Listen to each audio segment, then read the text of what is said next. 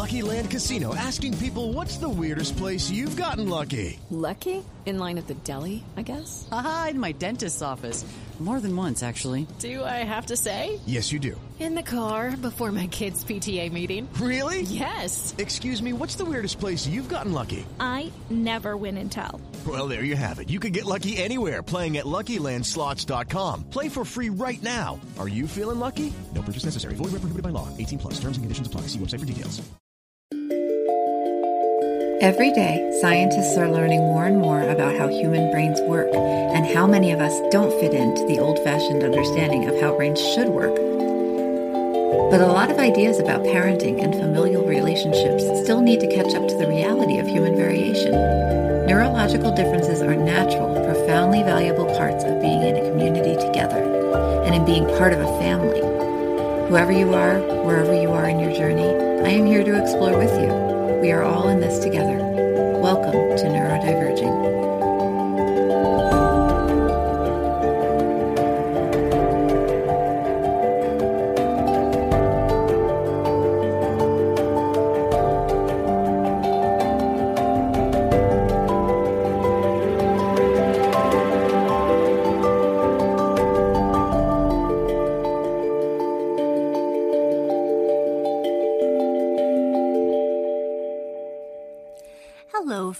And welcome to NeuroDiverging. Thanks so much for tuning in with me today. If you're new here, I'm Danielle Sullivan and I'm your host. NeuroDiverging is dedicated to helping neurodiverse folks find the resources we need to live better lives as individuals and to further disability awareness and social justice efforts to improve all of our lives as part of the larger world community. If you're interested in learning more, you can hit the subscribe button to make sure you're notified when there's a new episode and check out NeuroDiverging on Patreon. I run the podcast and blog by myself, so come be one of my first patrons and support this podcast. Speaking of Patreon, I want to give a warm thank you to Zach and David. Thank you so much, the two of you, for supporting this episode of NeuroDiverging. To start off today, I'm going to read you a list of seven statements. And while I read them, think to yourself whether they apply to you and your life or not. Ready? Number one. You have failed to recognize a close friend or family member, especially when you weren't expecting to see them. Number two, when you meet someone new, you try to remember their hairstyle or a distinctive feature rather than their face. Three, do you confuse characters in movies or on television more so than other people? Four, you have failed to recognize yourself in the mirror and/or have difficulty identifying yourself in photographs. Five, when someone casually waves or says hello in the street, you more often than not don't know who they are. Number six, when someone gets a haircut, you may not recognize them when you see them again. And the last one, seven, you have difficulty recognizing neighbors, friends, coworkers, clients, schoolmates, et cetera out of context. What did you think about those questions? If you recognize yourself in these seven statements, you might have prosopagnosia, also known as face blindness. The list above was compiled by the good folks at test my brain dot org with the help of the Yahoo Face Blind group, so it is not a scientific measurement or a perfect self-diagnostic tool, but it was created by people who are face blind themselves, so it's a really good starter. Face blindness is very common in autistic folks and to some extent in A D H D folks. I myself am, quote, mildly face blind. In my case, I can recognize family and friends that I see often or have known for a really long time, and or people that I've had a chance to purposely memorize, especially if they're in an environment where I usually see them. But if you're someone I'm not expecting to see in a place I don't usually see you, good luck to us both. So today, I'd like to talk a little bit about what face blindness is, what we know about it so far, other conditions that commonly co-occur with it that you may not necessarily notice if you're not looking for them, or that you may not realize are uncommon. And then I'd like to talk a little bit about my experience with face blindness myself and how it has affected me and how it kind of compounds some of my autistic traits in ways that you may not expect if you're not looking for them. So first, what is prosopagnosia? Prosopagnosia is an impairment in the ability to recognize the faces of people who should be familiar to you. It's not related to eyesight at all. to the physical structure of your eye or the nerves associated with it. Rather, it seems to be an issue in the way the brain processes visual information about a face. It's not that you don't know who someone is, it's that you can't reliably link their face to who they are. Face blindness is just one subtype of associative visual agnosia. Associative visual agnosia is the general term for an individual's inability to identify objects, even though they can perceive them with their senses and have a general understanding in their head of what the object is.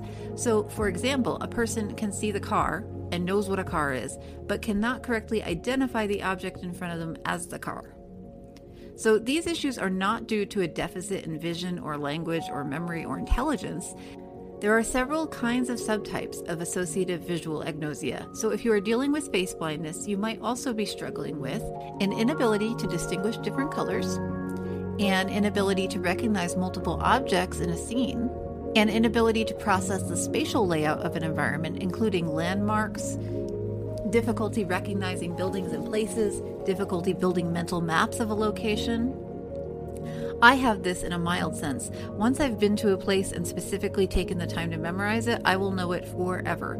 But if you bring me to a state park, a mall, or a new town, and I haven't had a chance to study a map of it ahead of time, I will get myself turned around and lost in five minutes flat, no matter what. Other things that are associated with face blindness sometimes are an inability to read, orientation agnosia, which is an inability to judge or determine the orientation of objects.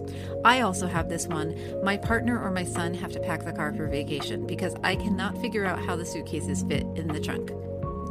And the last thing that you might also have, or that is sometimes associated with face blindness, is what's called pantomime agnosia.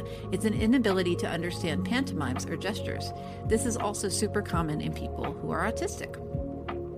Currently, an official diagnosis of face blindness is based on your performance on tests of face recognition and learning. To be honest, most of the people I know with face blindness, including myself, don't bother with an official diagnosis.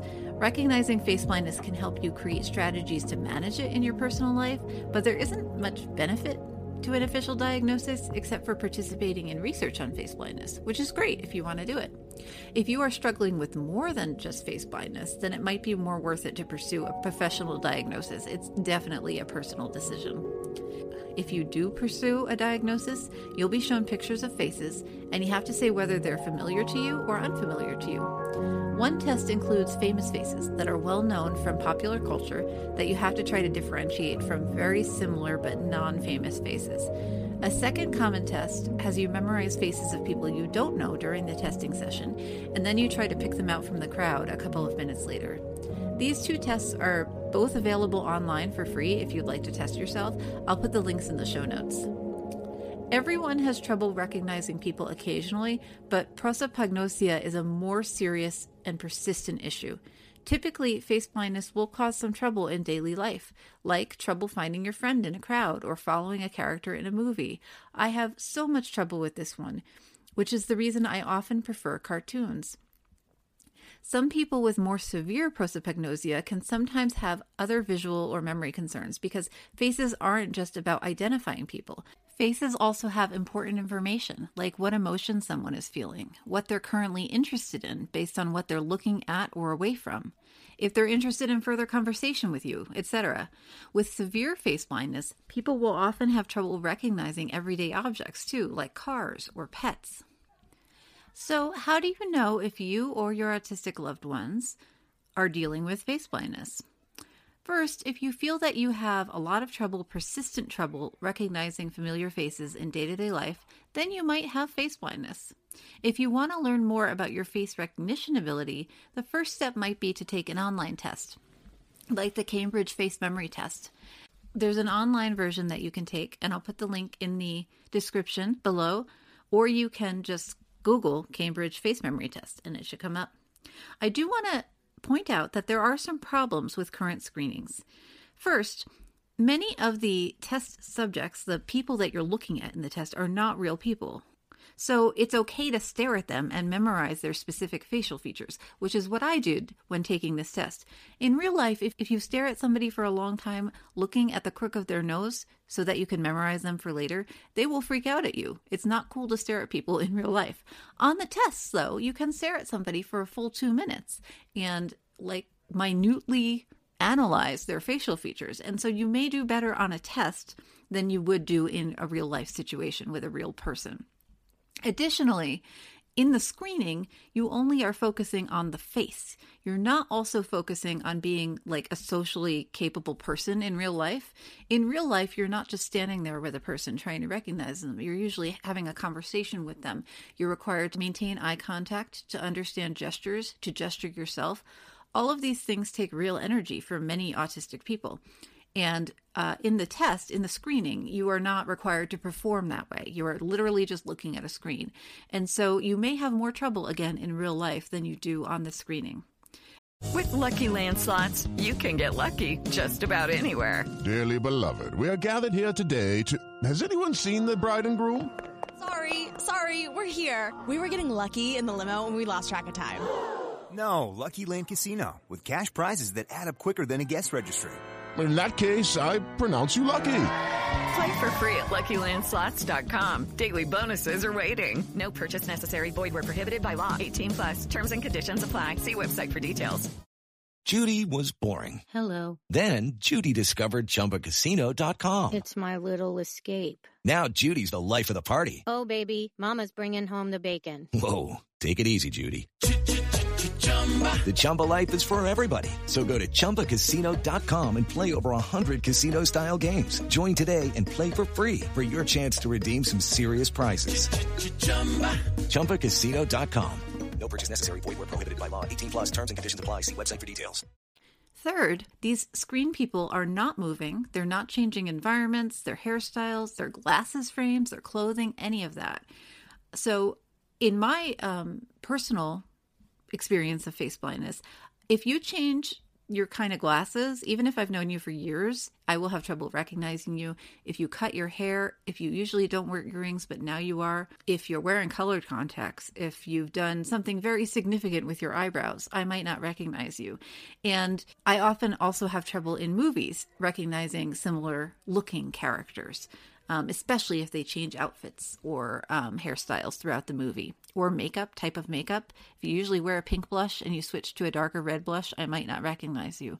So these are issues that will come up in real life, in your real everyday going through the motions, that won't come up in a, a face blindness screening. Because in the screen, you're just looking at one face in one environment. It's not shifting or changing in any way, and you are not performing at it. So you're not using extra energy at it. So I do want to caution you that if you do... Um, do a face blindness screening and it says, you know, you're fine or you have maybe mild face blindness. If you are still feeling like you are having problems in everyday life or that you're not recognizing folks that you feel like you should recognize, I would consider that you might still have some kind of level of face blindness. Maybe it's not severe, right? But um, it still exists and it still might be helpful for you to think through it and figure out if you need to be um, changing anything in your everyday approaches to kind of help support that and help you uh, recognize people better. A lot of us do really focus on hairstyles, types of clothing, types of makeup, jewelry, and, and the like, just to memorize people. Um, and so that can be really important. So basically taking something like the Cambridge test is a really good start and it's very useful for research, but it's not maybe totally accurate. Okay. It's not necessarily a useful screening tool for the individual to self-diagnose. I think it is very useful for research purposes, especially for figuring out severe face blindness, but maybe not for the individual. So I want to also talk for a minute about my own experience with face blindness in case this helps anybody out there figure out if they're face blind. I can't recognize people out of context, but I can memorize photographs if I put some effort into it. So when I'm asked to envision a family member's face, it's honestly pretty blurry. Like I can think about their haircut or their skin tone or their Italian nose, but usually I'm really thinking about a picture I've seen of them recently rather than a true memory of the individual person. I'm very good at remembering voices, and I rely on voices very heavily in everyday life to identify who I'm talking to.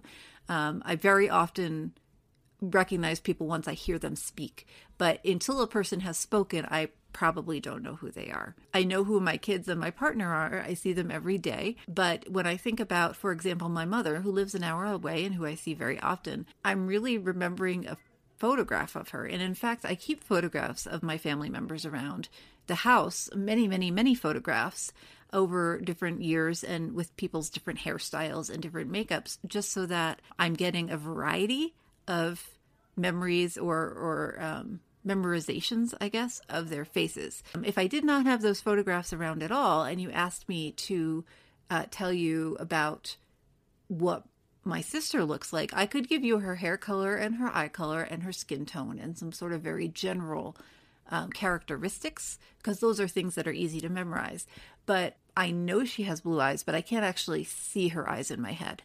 I, I can't, thinking about it right now, coming up with her face doesn't, I kind of get a profile and maybe the length of her hair, but I can't really think of what her face looks like without looking at a photograph. Uh, again, this doesn't mean I won't recognize my sister when I see her, but it will take a little bit more effort than I feel like it would for somebody else. Now, somebody that I only know from church that I is my partner's friend, but I don't see them that often, is the mother of a, a child that my child goes to school with. Those folks, I have a lot less likelihood of having memorized even anything about their face. Like my sister, obviously, is my sister. I know what her eyes and her hair is like, even if I can't envision it right now. Um, I've memorized that she has blue eyes. But kid's friend from school's mom, I have no idea. Like I, unless I specifically had a long conversation with her, with her and specifically noticed something about her jewelry, her skin tone, her hair, I'm not going to be able to recognize her again. It doesn't mean I wasn't enjoying our conversation or I didn't enjoy meeting her, or it doesn't, it's not like the kind of thing where you just forget a stranger because you didn't care about them or they didn't impact you. She might have impacted me very strongly. Um, but it just doesn't stick in my brain. It's just not something my brain can do. Unfortunately, because it would solve a lot of problems in my life, I'll tell you. So there are some real life issues that come up um, with face blindness that I think are important to talk about, because I think that because face blindness is so common in autistic people, to some degree, a lot of autistic people are at least mildly face blind. Uh, there's not so many of us who are severely face blind, but a lot of us are at least mildly face blind. And I honestly think that it contributes to a lot of the problems that we have socially in a way that maybe hasn't been recognized as widely as it could be. So for example, like I said, I recognize people by their voices. It makes me really, really good at accents. Um, I can usually tell you where somebody's from roughly by listening to their voice, because I have to pay attention to voices because I can't remember faces. However, because I'm thinking so hard about your voice, I'm even less likely to make eye contact when I initially meet you, because if I don't memorize your voice right now, I will not recognize you the next time I see you. So it's another reason that I'm not making eye contact, on top of the fact that many autistic people have trouble with eye contact to start with. I don't often have trouble with eye contact um, with people I'm familiar with, unless I'm very, very stressed out. That's just my personal experience. But um, if I'm learning a voice, then I'm not looking at your eyes. I'm hearing. I'm focusing on hearing. So another reason that face blindness can cause real life problems for autistic people is that it it's inhibiting our ability to create community. Um, for example, I used to teach. I couldn't recognize my students outside of the classroom. Um, I knew them in the classroom fine. I knew, you know, twenty-five, thirty names, just like I was meant to. And I recognized them as individuals, even if they sat in slightly different locations in the classroom. But if they left that classroom, I remember once a student came up to me in a train station and said hello. And it took me ten minutes after he left to realize where he was from. And that was probably kind of embarrassing for him. He probably thought that I didn't like care about him or know who he was, but I knew, like, I could quote you from the papers he'd written. I do have a good memory. I just couldn't recognize him out of context. Um, and it was really difficult for both of us. And it definitely inhibited our our relationship, uh, you know, in a way that I wasn't super happy about, and I doubt he was either. So not being able to recognize people outside of context causes people to think that you really don't care about them, when actually I remember all sorts of things about them. This also comes up with me for neighbors. I have trouble recognizing my neighbors out of context. I've lived in the same house for ten years. Neighbors come and go, but many of them have been on the cul-de-sac for just as long as I have. And if I see them in, in the cul-de-sac, I will recognize them. If I see them in the grocery store, I might recognize them. If I see them an hour away in another town, um, I will not recognize them because they're not where they're supposed to be. And my brain just doesn't want to accept that sometimes people are not where they're supposed to be. This means that my neighbors, who have sort of known me for ten years, may or may not think that I care about them, because if I can't recognize them half the time, why should they think I care about them or know who they are or know anything about them? But again, I can tell you a lot of facts about them, and I remember fondly many conversations with them.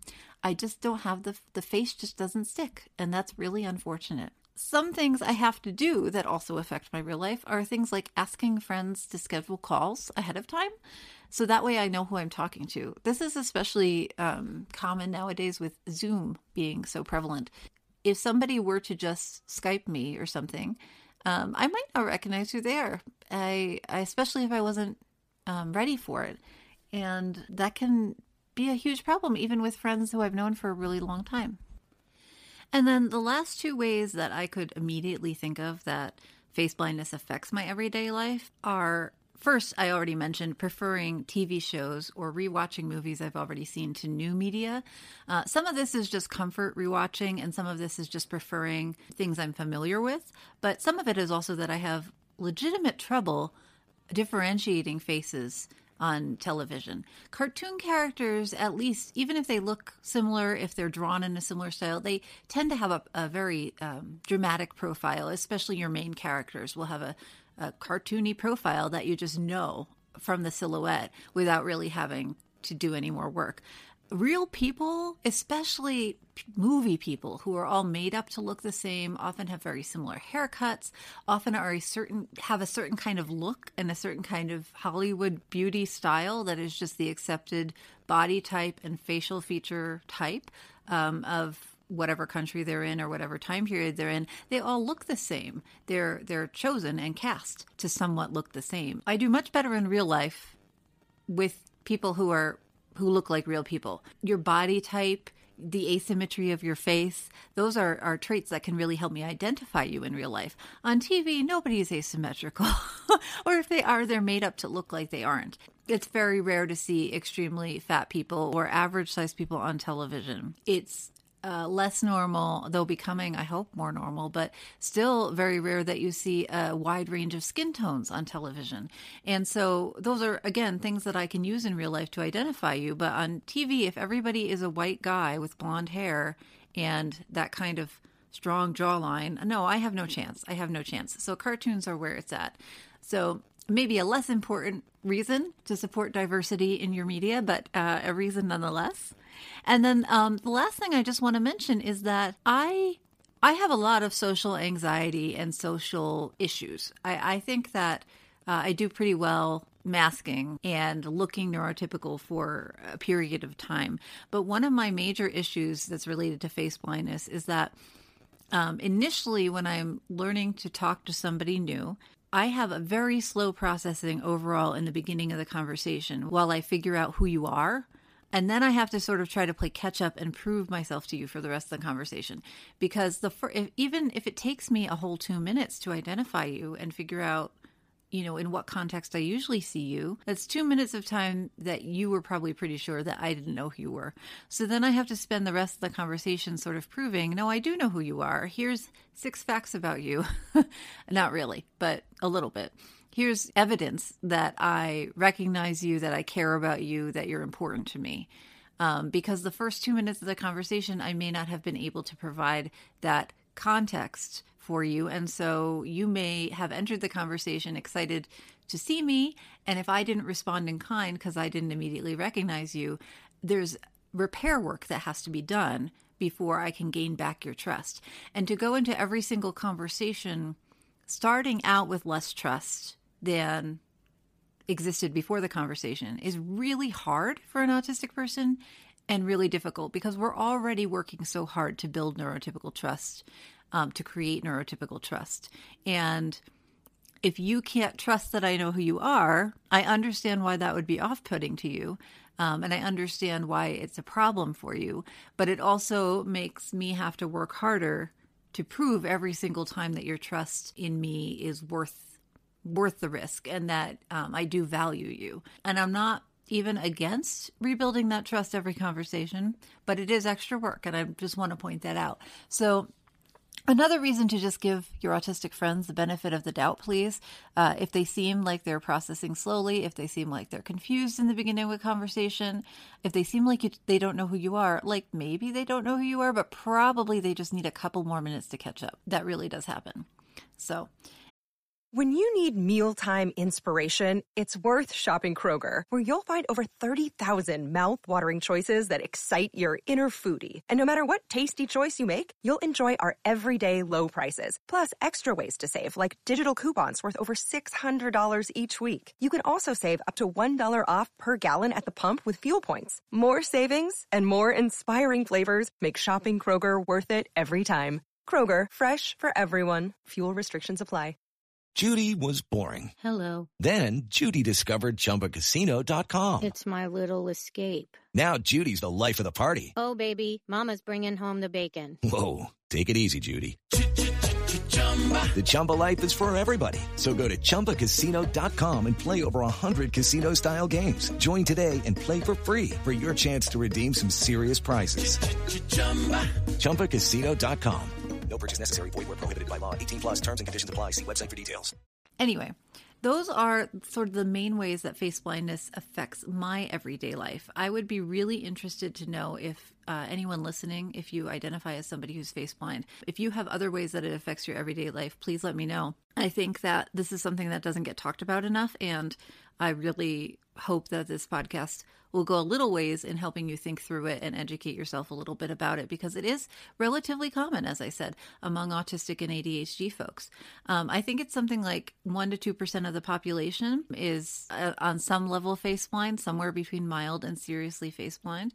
Um, so that is a significant portion of autistic folks as well. Um, I also want to say most of the studies that have been done on face blindness are tiny sample sizes. We're talking like thirty people. So when I was researching this, a lot of the studies that are out there, I, I'm so thrilled people are doing work on this, and I don't want to discourage anybody from doing research on this because we desperately need the research. But what's what exists so far in the way of research is um, of limited use. But I will say that it does seem like from the research that exists that face blindness has some genetic propensity and is in some way hereditary, at least partly. I will say that I am not sure, but I am relatively confident that my, my autistic son is at least mildly face blind as well. He does a lot of the things I do to recognize people. Um, he often doesn't recognize me at first glance until he sees my hair or my clothes. I put my hair in a high ponytail last week when I usually wear it in a low ponytail, and he immediately noticed that my hair is different and wanted to know why it was different. He uses photographs, he uses voices, he uses gestures to recognize people. He uses makeup and jewelry. I don't think he's completely face blind by any means, but he's not focusing on faces the way I see non-face blind people do. He is not remembering faces the way I think that neurotypical people tend to. His process for identifying people much more resembles my process for identifying people. So I want to mention this specifically because if even if you are not face blind, even if none of this seems relevant to you, if you have a child who is A D H D or autistic, it's worth checking in with them or trying to pay attention to how they're doing with faces, because I think Um, I've definitely encountered some parents who thought that their children were having social issues when actually it was that their child was not recognizing their friends and then struggling to catch up, which, you know, it is a social issue, but the root of it is not social anxiety or autistic autistic preference with sociability. It's rather that the child was having trouble recognizing their friends or figuring out how to recognize people when they were mildly face blind. So it's something worth paying attention to if you're uh, have have an autistic friend or an autistic loved one who seems to be struggling socially, face blindness is definitely something to just check out. I just want to thank everybody for checking out this episode of NeuroDiverging today, and I want to remind you to please go to neurodiverging dot com for the transcript for any links mentioned uh, in this episode, especially to the face blindness tests. And again, I just want to thank my patrons, Zach and David, for supporting NeuroDiverging today. We are all in this together. Please hang in there. I'll see you next time.